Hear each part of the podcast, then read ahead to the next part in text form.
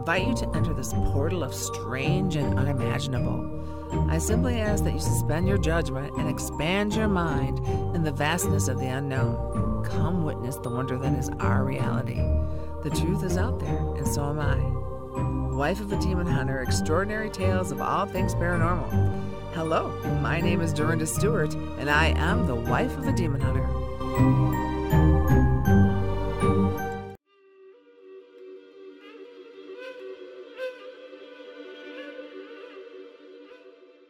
My guest today is a paranormal investigator, a Reiki master. He works with six different paranormal teams. He has two podcast shows. He lives in Texas and he can sense, see, and hear spirits. Please welcome Michael Kopf. Hi, Michael. Thank you so much for coming on the show today. Thank you for having me. Well, mm, I'm going to get right to it, Michael. Um, on your bio, you had uh, an encounter at a pretty young age. So just can you talk to us about your first encounter with the paranormal? Sure. So, at two years old, I was living in Chicago, Illinois, in a suburb called Lansing, and our house had a basement, the main level, and upstairs, and an attic. So we were doing work in the attic, and to be honest, I'm not sure. I don't remember why I was even up there. I guess maybe curiosity as a kid. But there was a vent that had a board over it so that you shouldn't have been able to fall through it or anything walking up there.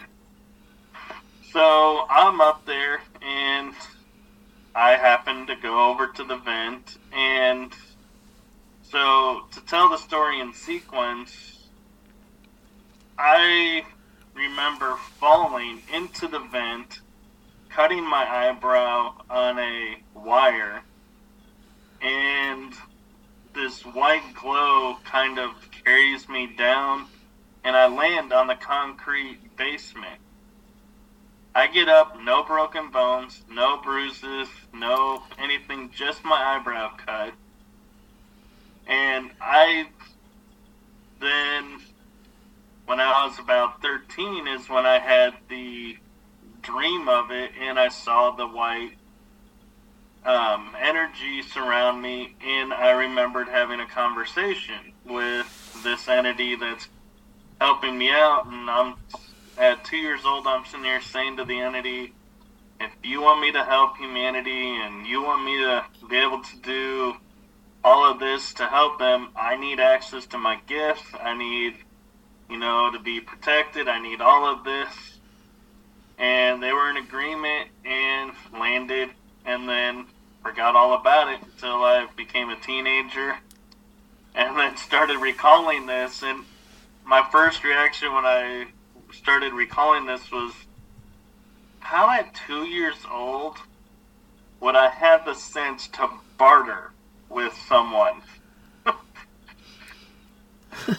then uh, last year I did an interview with a medium named Catherine Sorlos from Greece, and she said, There's another part of the story you're not aware of. I said, What is that? She goes, There were two beings there in the shaft while you were falling, one keeping you from another because one accident grabbed your arms and kind of pulled you in by accident, maybe and so we we were. I was like, oh, okay. So there were two there, and I was protected by something.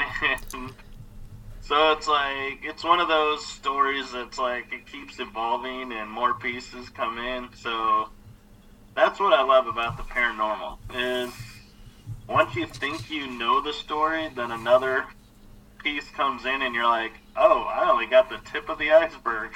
So that's what got you into the paranormal then. Those those particular experiences. That and the fact that I grew up with shadow people, always seeing shadow people around, and so to me it was like this was just every day. And what got me investigating actually was I was at a retreat for a men's group where we were teaching men how to go from boyhood to manhood and express, you know, and communicate in a appropriate manner for everyone. So there's none of this accidental lashing out because we build up and bottle everything up. And a friend reached out from a Facebook group I was in and asked me if I wanted to join a paranormal team. And I was like, You mean this is real? Because I've seen it on TV. But I didn't realize people actually went out and did this. And so that's where my true paranormal journey started was with them about five years ago going, Oh, I can go and investigate. That is so cool. Southern Fried uh, Paranormal Group wasn't that wasn't that the group that reached out to you? Um, actually, that's the group I'm in right now. Oh, okay. And the host of one of my podcast shows, Carla Norris, is the co-founder of that team. The team that found me and introduced me to group investigation was Dirty South Paranormal. Oh yeah, okay. but uh, those are great names, by the way, for different paranormal yeah. groups. we, I, I stepped away with them because I like collaborating and I go out and investigate more with friends, and I, I kind of stepped away from being locked into investigating only with the team, and I like the opportunity to go to different places and experience different people's styles. Yeah, yeah, because you can learn from others. You know, we all we can all learn from other people. That's how I look at it. So you're a, you're a well traveled uh, uh, person. You go around the world doing a lot of um, different countries and things like that. So talk to us about some of the encounters that you've encountered on your journey um, out of the country. Um, one that I will say rattled my nerves the most and I kept quiet about the longest was I would have to say when I was in southern France. I was in Rennes-le-Château and my friend and I had climbed up the night or two before and you know how they say like certain sacred places have guardians or energies mm-hmm. that protect them well, as we're walking up to the city, I'm hearing spirits and stuff running and in the trees along the sides of the road, but I'm not seeing anything, and I'm getting more and more of a feeling of turn back, turn back. danger, danger, got, warning, warning, like that. Yeah, we were like right to where you could enter the city. We were at the city entrance and I was like, we got to turn back. He's like, we're right here. I was like, no, you don't understand. We got to turn back. So my friend and I turned back, and I could hear everything making sure we went down and out. And the next night, we're going up, and it looks like if you've ever seen those old Viking movies, the fire worm they call it, where it looks like all the little people with torches makes like a oh yeah yeah worm a fire. Well, I seen that coming, and I said to him, um, "If we're going up, we need to go up." So we kind of hurry, and I'm noticing as we're going up to the city, I don't hear the rustling to the side like I did the time before, and I'm not feeling nervous about entering the city. It's like I'm being, I'm more nervous of what's going to happen if that fireworm catches up to us? And to give you an idea, this fireworm looks like it's coming straight down the mountain. But if you look at the mountain during the day, it's all forest. So there would be no straight path. But that night, they were in a straight path. So how they walk through trees, I don't know. But so we get in. We're walking through the town, and we're being very quiet so we don't wake anyone up. And we see the glow behind the mountains, and we're like, you know, that's really cool. We turn, and we're going around the Tour Magdala, And my friend veers off because he hears something and I don't hear it, so I was like, yeah, go check it out. I take two steps forward and I look up, and this lady in white just floats across the path, looks at me, and disappears into the Tour Magdala building. Mm. And I'm like, okay, did I just see what I think I saw? And I'm like, that's really cool. And my friend, just as she disappears, pops up behind me, and he's like, oh, it was nothing. I was like, oh, well, did you see that? He goes, no. But as we start walking, we see like two eyes looking at us through a bush at the end of the trail.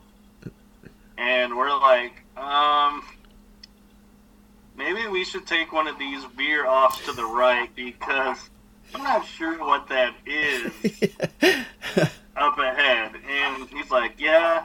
So we end up veering off to the right, back into the city, right at the entrance. And we decide, okay, we're going to walk back. Oh, back. Well, the next day we go to this ancient Cathar castle, and on the board in big lettering and everything is Beware of a woman in white. She's an omen of death, according to the people here. And I'm sitting here going, I just saw one last night. Oh my god, I'm marked for death now? And so I was like, I don't know when this is gonna. And so I kept quiet about that until probably a year or two ago when I started sharing that story because I was like, I didn't want anyone to know I was marked for death because I didn't want any harm to come to them. And I didn't want them to go to extreme measures to try and save me. And come to find out, apparently it was a different lady in white. Yeah, because because you're still here, right? I just it's so funny. I was just I had just I wrote a little story about the lady in white. Uh, we you know because that's kind of a ghost you know legend that's been around. But in according to the legend that I have here, um, it's people who are hitchhiking shouldn't pick up the lady in white. So when you're out late at night, do not pick up the lady in white. So because you didn't pick her up, Michael, that's probably what saved you. so Probably. She's like, you don't have a car. Wow. you don't have a car. You don't have you don't have uh, transportation. so You thank goodness. a. You don't have a carrot. You don't have nothing. so it saved you. Yay. so have you ever been in a ghost town? I mean, you're you you live in the south, so have you ever been in a ghost town? And if so, was it haunted? I've been in a few towns where I did a road trip with a friend from Holland, and we were on Route 66, and there's all kinds of ghost towns along there. And some of the towns we stopped in, we were like definitely getting the feeling like we're not alone, getting some activity. Um, he was getting more activity than I was at the time, I think, because I was just so tired. I was like, eh, whatever. it's because he was saying it was coming in the wee hours of the morning. I was like, yeah, I'm out. but we would walk around and you could feel and sense like people were around, even though it was dark and nobody around. And then there were other places we would stop at to where it was like, you know, this would be the to experience some activity or find a ghost or something. And it would just feel flat and be like, I don't know why there's nobody here, but apparently nobody wants to haunt this place. It gets washed out after a while, I think. I don't know. I'm not sure. I'm not an expert on ghost towns, so I have no idea. So Oh, I'm not either. I, I just enjoy walking through them. Sure, sure. So let's talk about your uh, UFO or UAP encounters. So this happened over a period of probably three or four years to where I would just be driving or walking and all of a sudden I'd feel like I'm being watched, and I'd be looking around and I'm like, well, yeah, there's cars or there's people around, but knowing that, I would still get the feeling, and so I would look up, and then I would see this mysterious light or mysterious object moving in the sky, and I was like, oh, well, that's a UFO. And as soon as I would see it, I would, you know, if I was driving and say it was in the upper right of the windshield when I saw it, I would look again like a mile down the road, exact same spot. I'd look five miles down the road, exact same spot. Now, I'm not a scientist or an expert, but I don't think objects can stay in the same spot over that much distance. And yes, my windshield was clean, so I wasn't seen. Because people question that on you. Do they question that on you often, Michael? About your windshield? And at one point, some of the times I would get out of the car and look at it, and it's like I could not hear a single sound from it.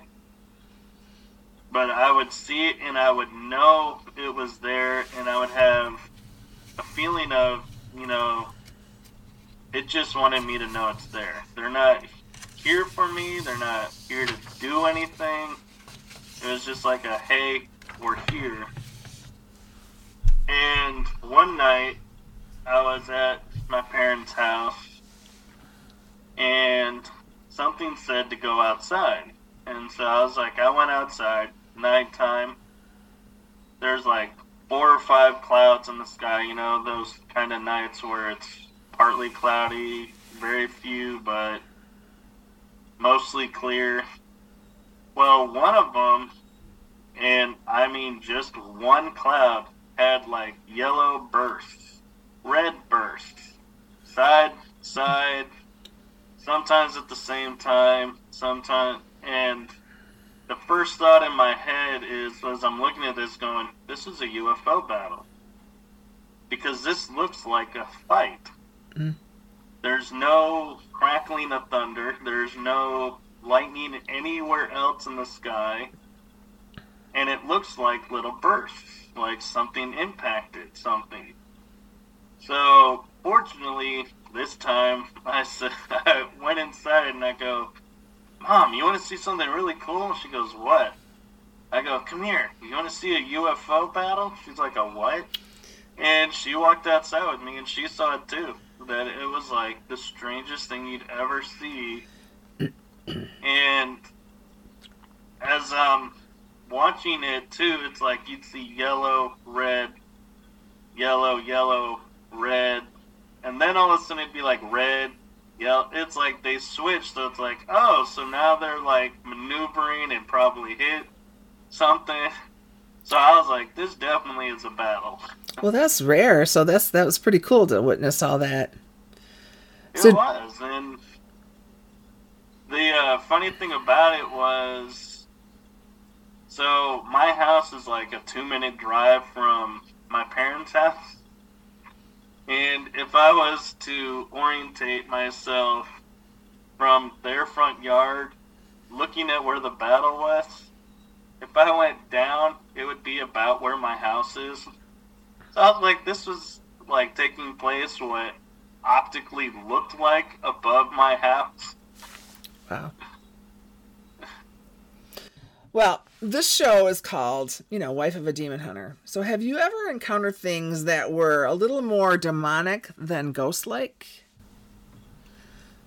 I wouldn't say I've encountered demonic energy yet, but I have encountered energy of like people who if they could they would hurt you but it's not because they're demonic, it's because that's their nature. They're just really angry spirits and mm-hmm.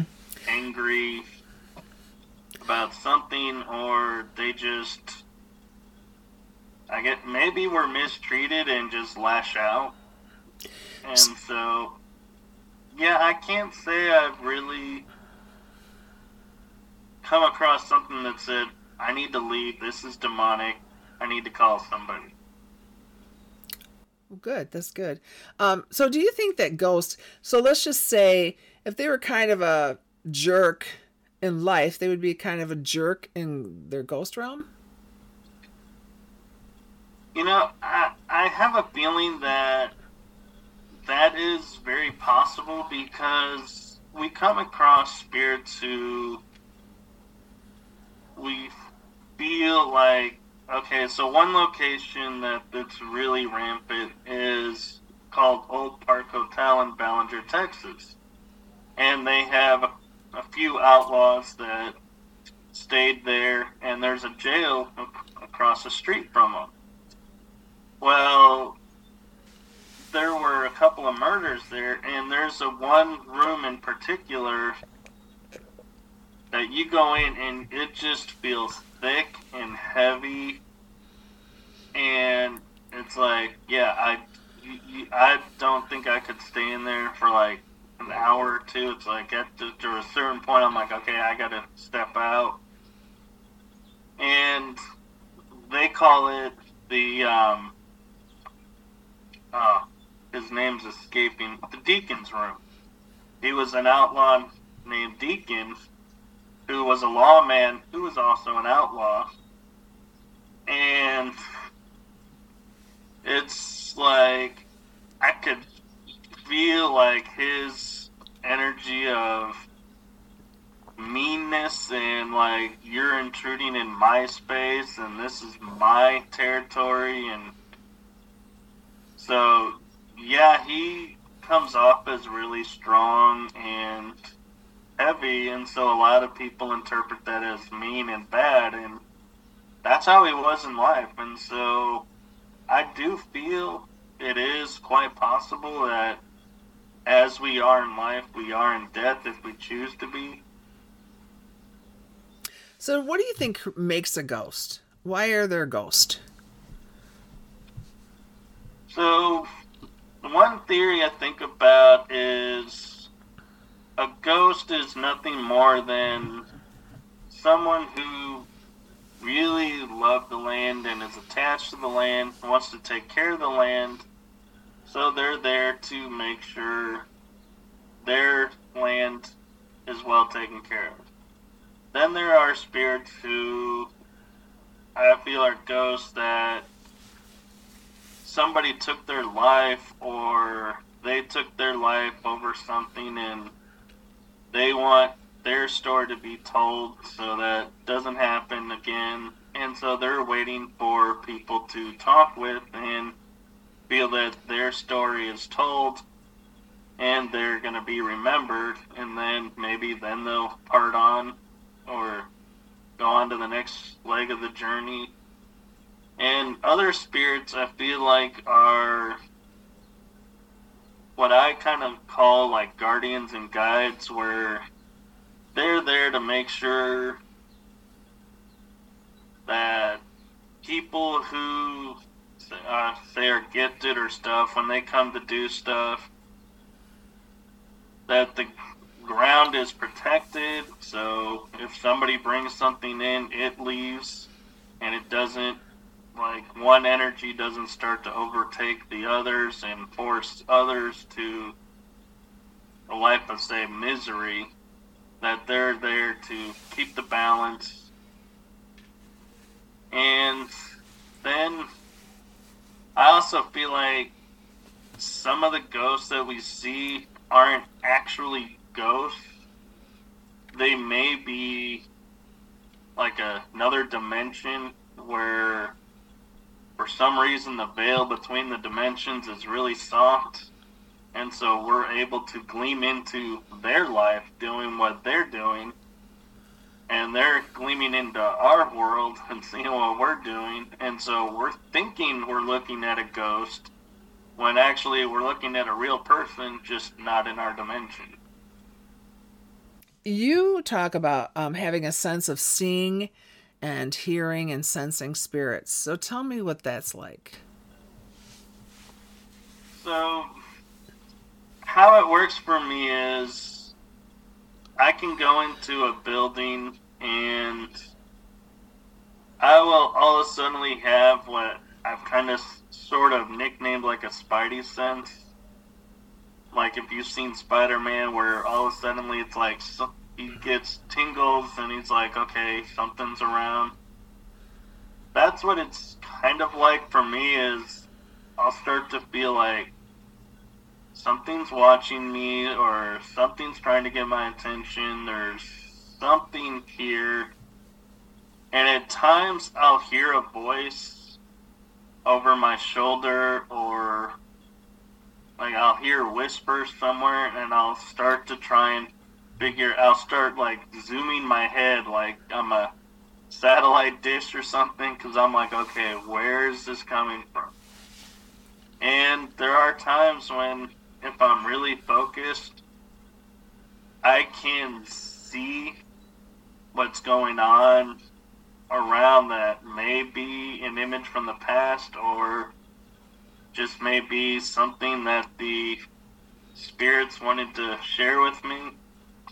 And so those that's sort of how my gift starts and I think it's that way because of the Reiki training that I did to where I became more in, in tune with the energies around.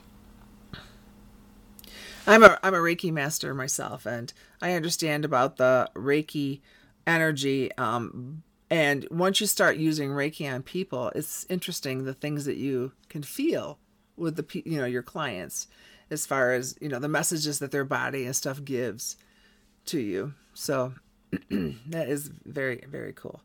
So, would you live with a ghost? Would you have a ghost in your house? So, since I've grown up with the paranormal around me, I jokingly say at times like my house or my parents' house, we kind of have a paranormal Grand Central Station or Times Square because we'll find that there's certain spots in the house to where there's you can sense a lot of activity going on to where other spots are not as active and so I don't mind it and I even joke with them that um, say I put my sunglasses down or my keys or something down somewhere or a pen and then I go to grab it and it's not there, I'll be like, okay, guys, very funny. Feel free to put it back, or at least put it back where I can find it. And most times I do, and sometimes I don't.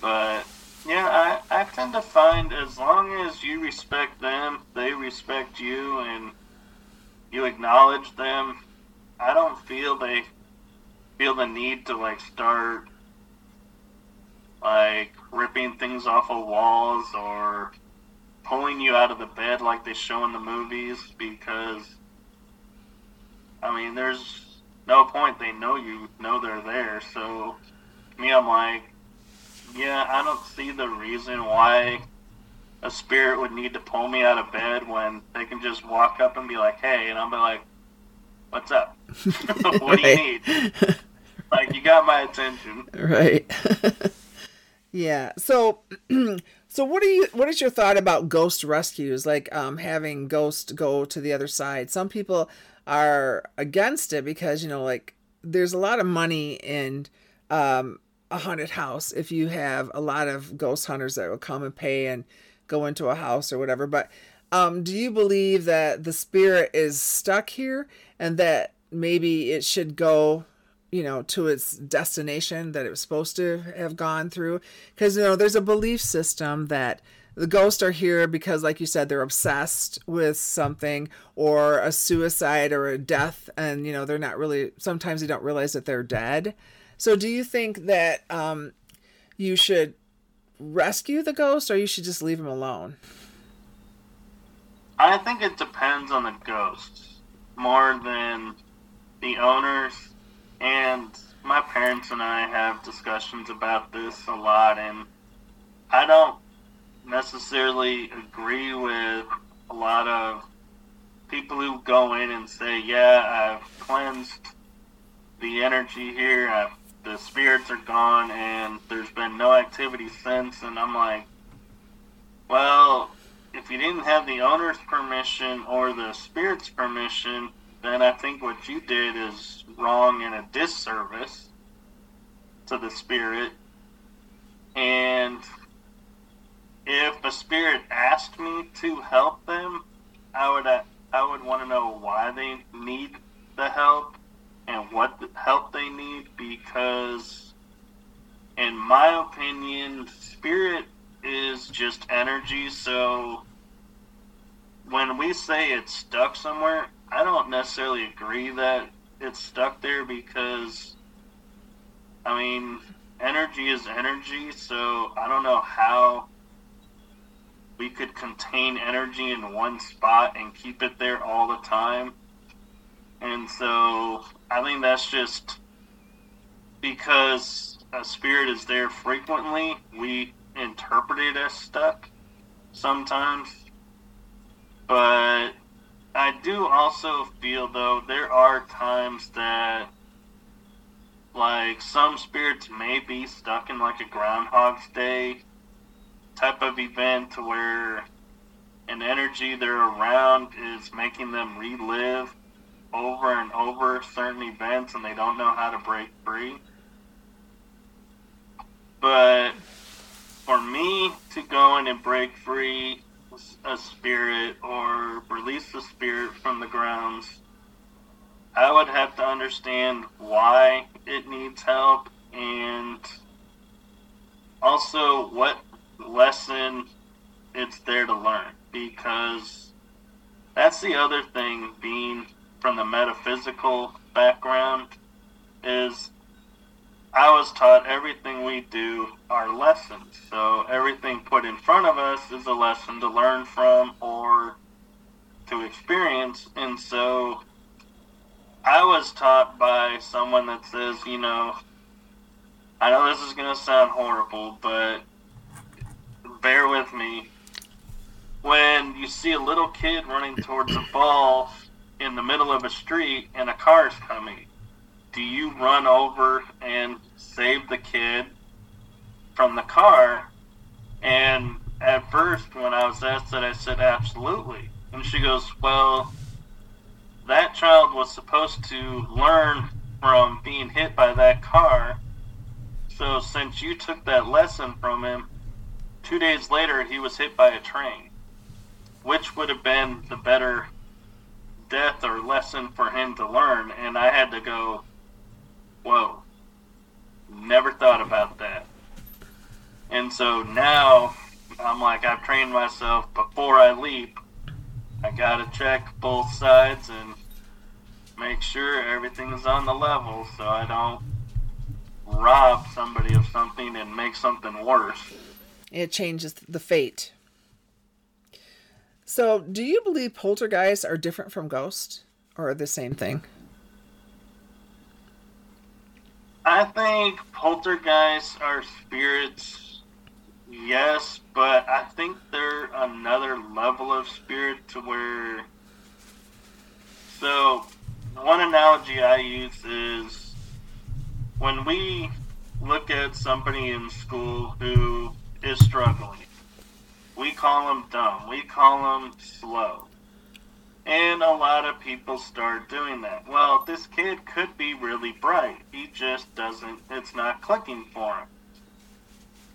But because everybody constantly is saying dumb, he gives up. Hmm. Well, I feel like the spirits are the same way. If we say, oh my gosh, this spirit's demonic, oh my gosh, this spirit is evil, and they're not, but so many people just keep coming in.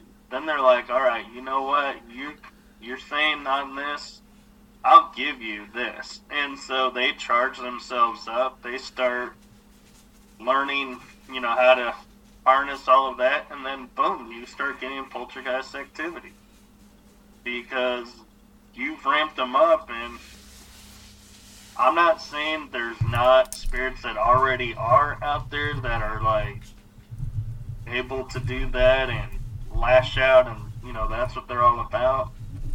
But sometimes I gotta wonder: is it more of we've created it because of our ignorance of what these on the other side over yeah you know that's what it was so yes we experienced it yes it's a poltergeist okay i view it as a double-edged sword so what equipment do you use when you go out on a ghost hunt right now i tend to be using a body cam because i found when i carry a cell phone or camera when I turn it off, stuff happens. And so I know that always happens, right? It's on. I always hate and, that. It's like good things happen when the camera's off. I know, and I tend to use an IR camera. I've started using cat balls some more, and I've started getting back into using the K2, but mainly I seem to carry around a little digital dictaphone right now for EVP, an IR camera to just film or take pictures, and a body cam. How often do you um, go on a ghost hunt? As often as my schedule allows, I wish, but right now I am about one or two times a month. And so, how do people? Uh, how do you find the ghost, the places to um, to investigate? So, like Ballinger, I found because the team I was with was like, "Hey, let's go." Some of them I find from doing research on the internet, looking up, you know, places that other people have been, or knowing with my history degree where certain events have happened. So to go, okay, there's got to be some hot spots around here because of this incident or this incident. And others is from other people just saying, hey, have you been here? And I'm like, no. Why? What's over there? And they start talking to me about it. I'm like, shoot. I, I don't know how I don't know about that. I definitely need to go over there. And of course, as you're driving over to that location, you see signs of stuff, and you're like, I didn't know that was here. And so then it's like, okay, need to stop over here, gotta check this out. So, yeah, there's many ways to find out about where or what's haunted in the area. so, um, would you consider cemeteries one of the most haunted places or not? I would say cemeteries are tricky because you would expect with all the graves there and all the bodies there to be a lot of activity. And I have found somewhere, yes, there is activity there. And I found somewhere there's not so much activity. And I think the reason is is because in our minds we figure this is the last place this person was, so this is our best place to find them. Where they may be, you know, hanging out in the house next door where they grew up instead of in a cemetery. Or they may have had a favorite tree that they like to lay under, and so wherever that tree was, that's where they haunt. And it could be a building now, and so everyone will say, "Oh, this building's haunted by a ghost from, you know, the building's past," and it's like, no, it's haunted. The building's haunted because of what happened on the land before the building was there. Sometimes. So that happens a lot. Is more the land versus the building itself. I think it is. I think it's because we, our country is so young history wise that we forget that there were people and tribes and cultures running around in the open land and living, making an existence, having stuff happen. And so we go, wow, you know, this this building's haunted. It's got to be a ghost, you know, that died in the building. Well, no, it could have been somebody who died on the land before the building was there, but we don't like to think about that because it's harder for us to prove and validate that claim. There's a show on called Ghost. You know, there was a British version, and now there's an American version. And in the sh- in the show Ghost, the ghosts are limited to a certain fence line. Do you believe that wherever their death state is, or um, whatever happened, that they only have a certain amount of pla- places they can go? So, like a loop or something. You know, I, I know the show you're talking about, and I loved watching it. I thought it was great how they had her being the one that communicate with them. But I honestly, I don't think that the ghosts really would be limited to the land there, other than their belief that they're limited by the land there.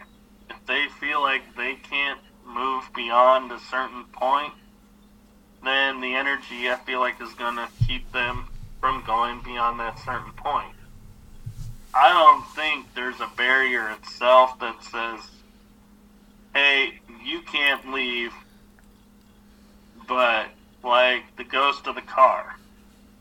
She was able to leave, even though the car was on the land, but she was like, well, she could only go like five feet from the car. Well, uh, you know, I was like, well, who determined that when they had the whole grounds of the house?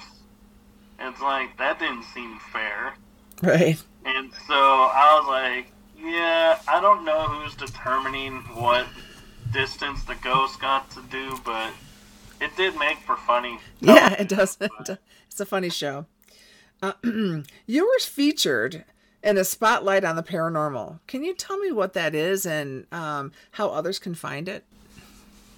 So, Spotlight on the Paranormal is a friend of mine, Angela Johnston, and her husband, Paul Johnston. And they're a couple of paranormal investigator enthusiasts.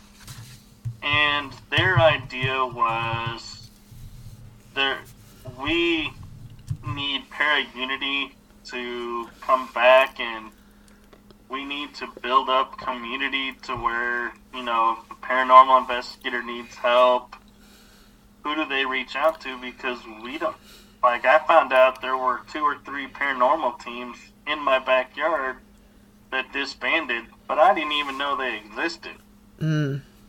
and so now what they're doing is you can reach out to them through the website. I believe it's spotlightontheparanormal.com. I'll send you the link and verify it. And you can put up your bio of your experiences, where you're located, and if your location, what's the history of your location? What mm-hmm. claims do you have there? So that paranormal investigators may go, well, I'm going to be, say, in Tennessee in a week. I wonder if there's anything haunted there. Well, if you go to Spotlight on the Paranormal, you can go and look and go, oh, hey, there's a house in Tennessee that's haunted. Maybe we can go there and investigate.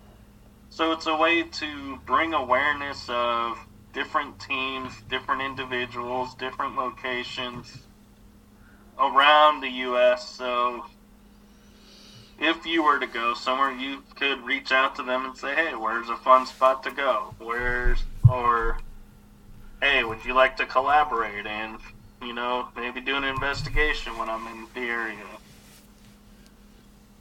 Uh, Have you ever been in Michigan? I have not. It's haunted here too. Oh, I think everywhere. In I know. Have you ever been to, you know, the Massachusetts area? You know, uh, Salem. I have been to Salem when I was younger, and I was on the Constitution as a probably before my teenage years. So it's been a while, and I'm pretty sure I probably had some paranormal experiences, but being so young, I probably just brushed them off and was like, yeah, that's just you know, I think I just saw something or felt something. I was like, ah. yeah, you're a kid. You just like, eh, whatever. I know we should get like a bus tour to go to these different places. Get a bunch of paranormal people and, and a bus tour and do some hauntings. That would be great. Wouldn't that be fun? Do all that, That kind of stuff. Yeah, rent a bus. be like the ultimate road trip. Yeah, right. Because you know you have you know whoever whatever like you get everyone there and whatever state you're in, th- you know that person can host you know in each state or something. You know that'd be sort of like a Right. you know yeah that'd be fun. So you should put it together. We should put it together. So um, let's talk about your podcast. Um, what are the subjects that you talk about, and um, you know how can we find them? Your podcasts. So my the podcast I host is called The Energy That Surrounds Us, and I co-host and my co-host is Carla Norris. And we have a Facebook page we just started up for it. So if you go to uh, Facebook and look up the energy that surrounds us, I believe you'll find the page. Or it may be, I think she's got it under another name, but I believe you can find it, and it's posted on my personal timeline too. Uh, links to it when I post the podcast show. And so the energy that surrounds us, the story of that is so last year we were approached by the Paranormal United Network to have a podcast, and they were like, you know, I know you said no before, but I think you'd be really great. And so I was like, you know what? I think you're right, so let's give it a shot. And I was like, yeah, I'm a little over my head right now, but my friend Carla was talking about her stuff and her team and that being Southern Fried Spirits Paranormal, and they were wanting to do something. And I said, you know, Carla, I got an opportunity to do a podcast. Why don't you join up with me? We can see what it's like, see, you know, if there's something we want to do. And so we started in July, the end of July, exploring our secret past because I wanted a show to where we were open to any subject of the paranormal. Well, we started getting a lot of guests and people going, so what's the secret past that your show's about? And I was like, okay, yeah, this is a little confusing. I get it. and so in December, we were talking, and so I, and I said, we got to rebrand. We got to redo our show. We we've got, you know, say six months under our belt. What can we do to really spice up the show and bring you know more people?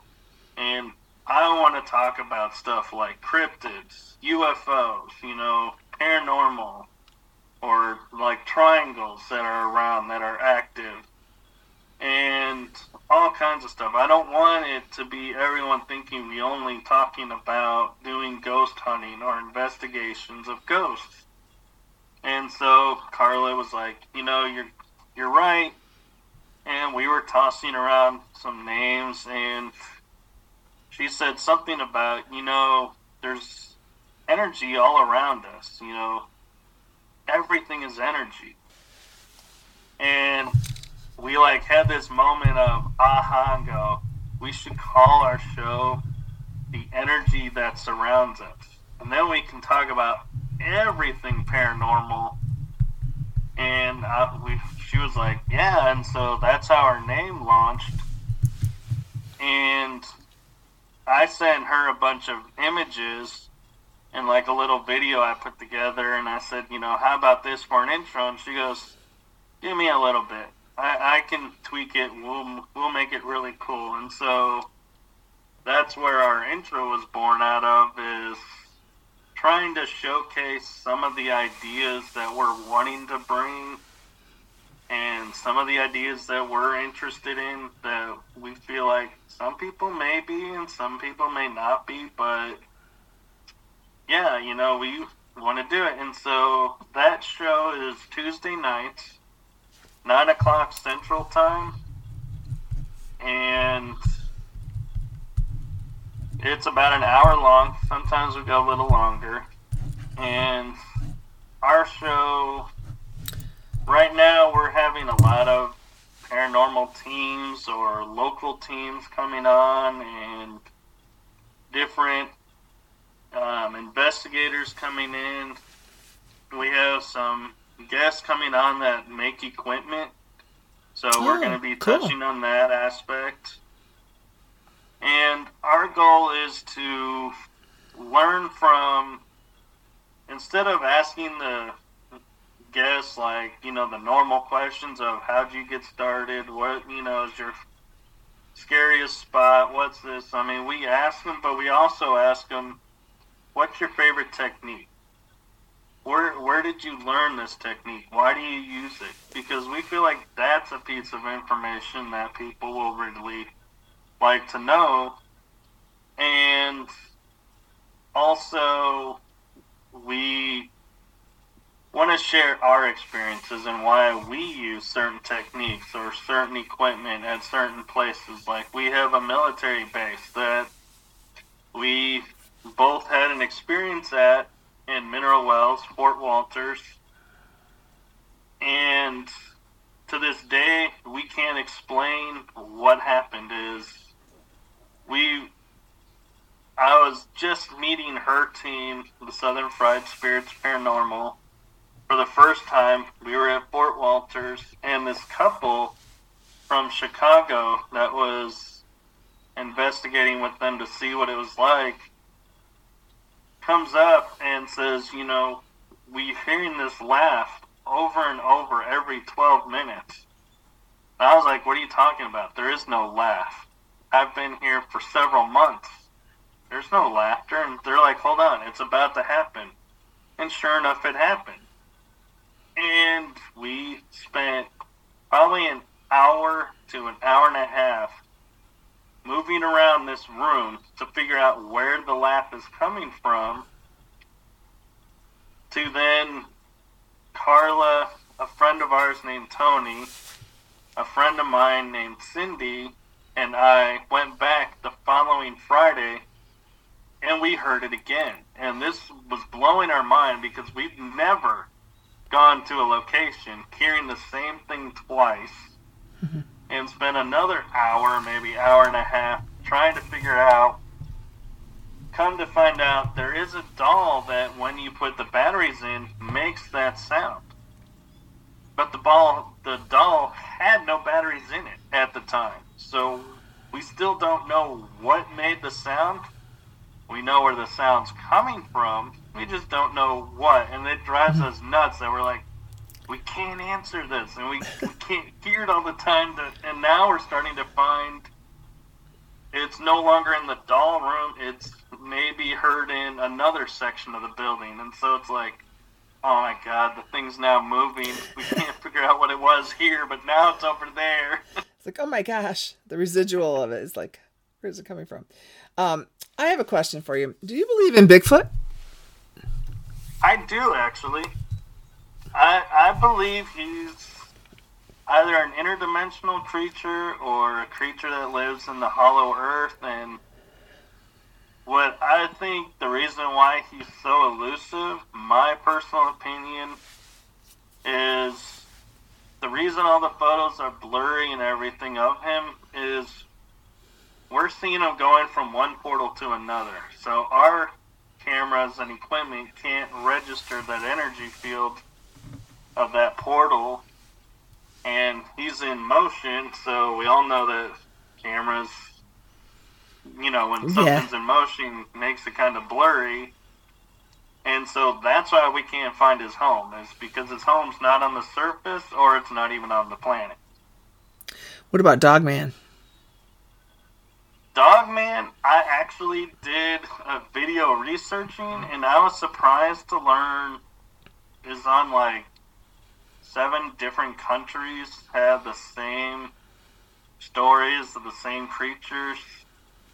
And I tried to find a pattern to see if what was going on, you know, that could be causing these you know, people to think that there's a dog man or experience a dog man, and to find out he comes out in the daytime, he comes out in the morning, afternoon, evening, cold, hot. And so I was like, I don't know what this cryptid is, but he has zero pattern to where I could predict where he is. and to me, that has me super curious. And I'm like, man, if I ever experience an encounter with him, I would be like on cloud nine going, I don't know what in the universe aligned this, but I am glad it did. Hallelujah. um, well, Michael, I want to thank you um, for taking the time to chat with me today. Um, it was very interesting, and I appreciate you sharing all of your experience um, with my uh, um, audience. So, until next time, this is Dorinda Stewart, and I am the wife of a demon hunter.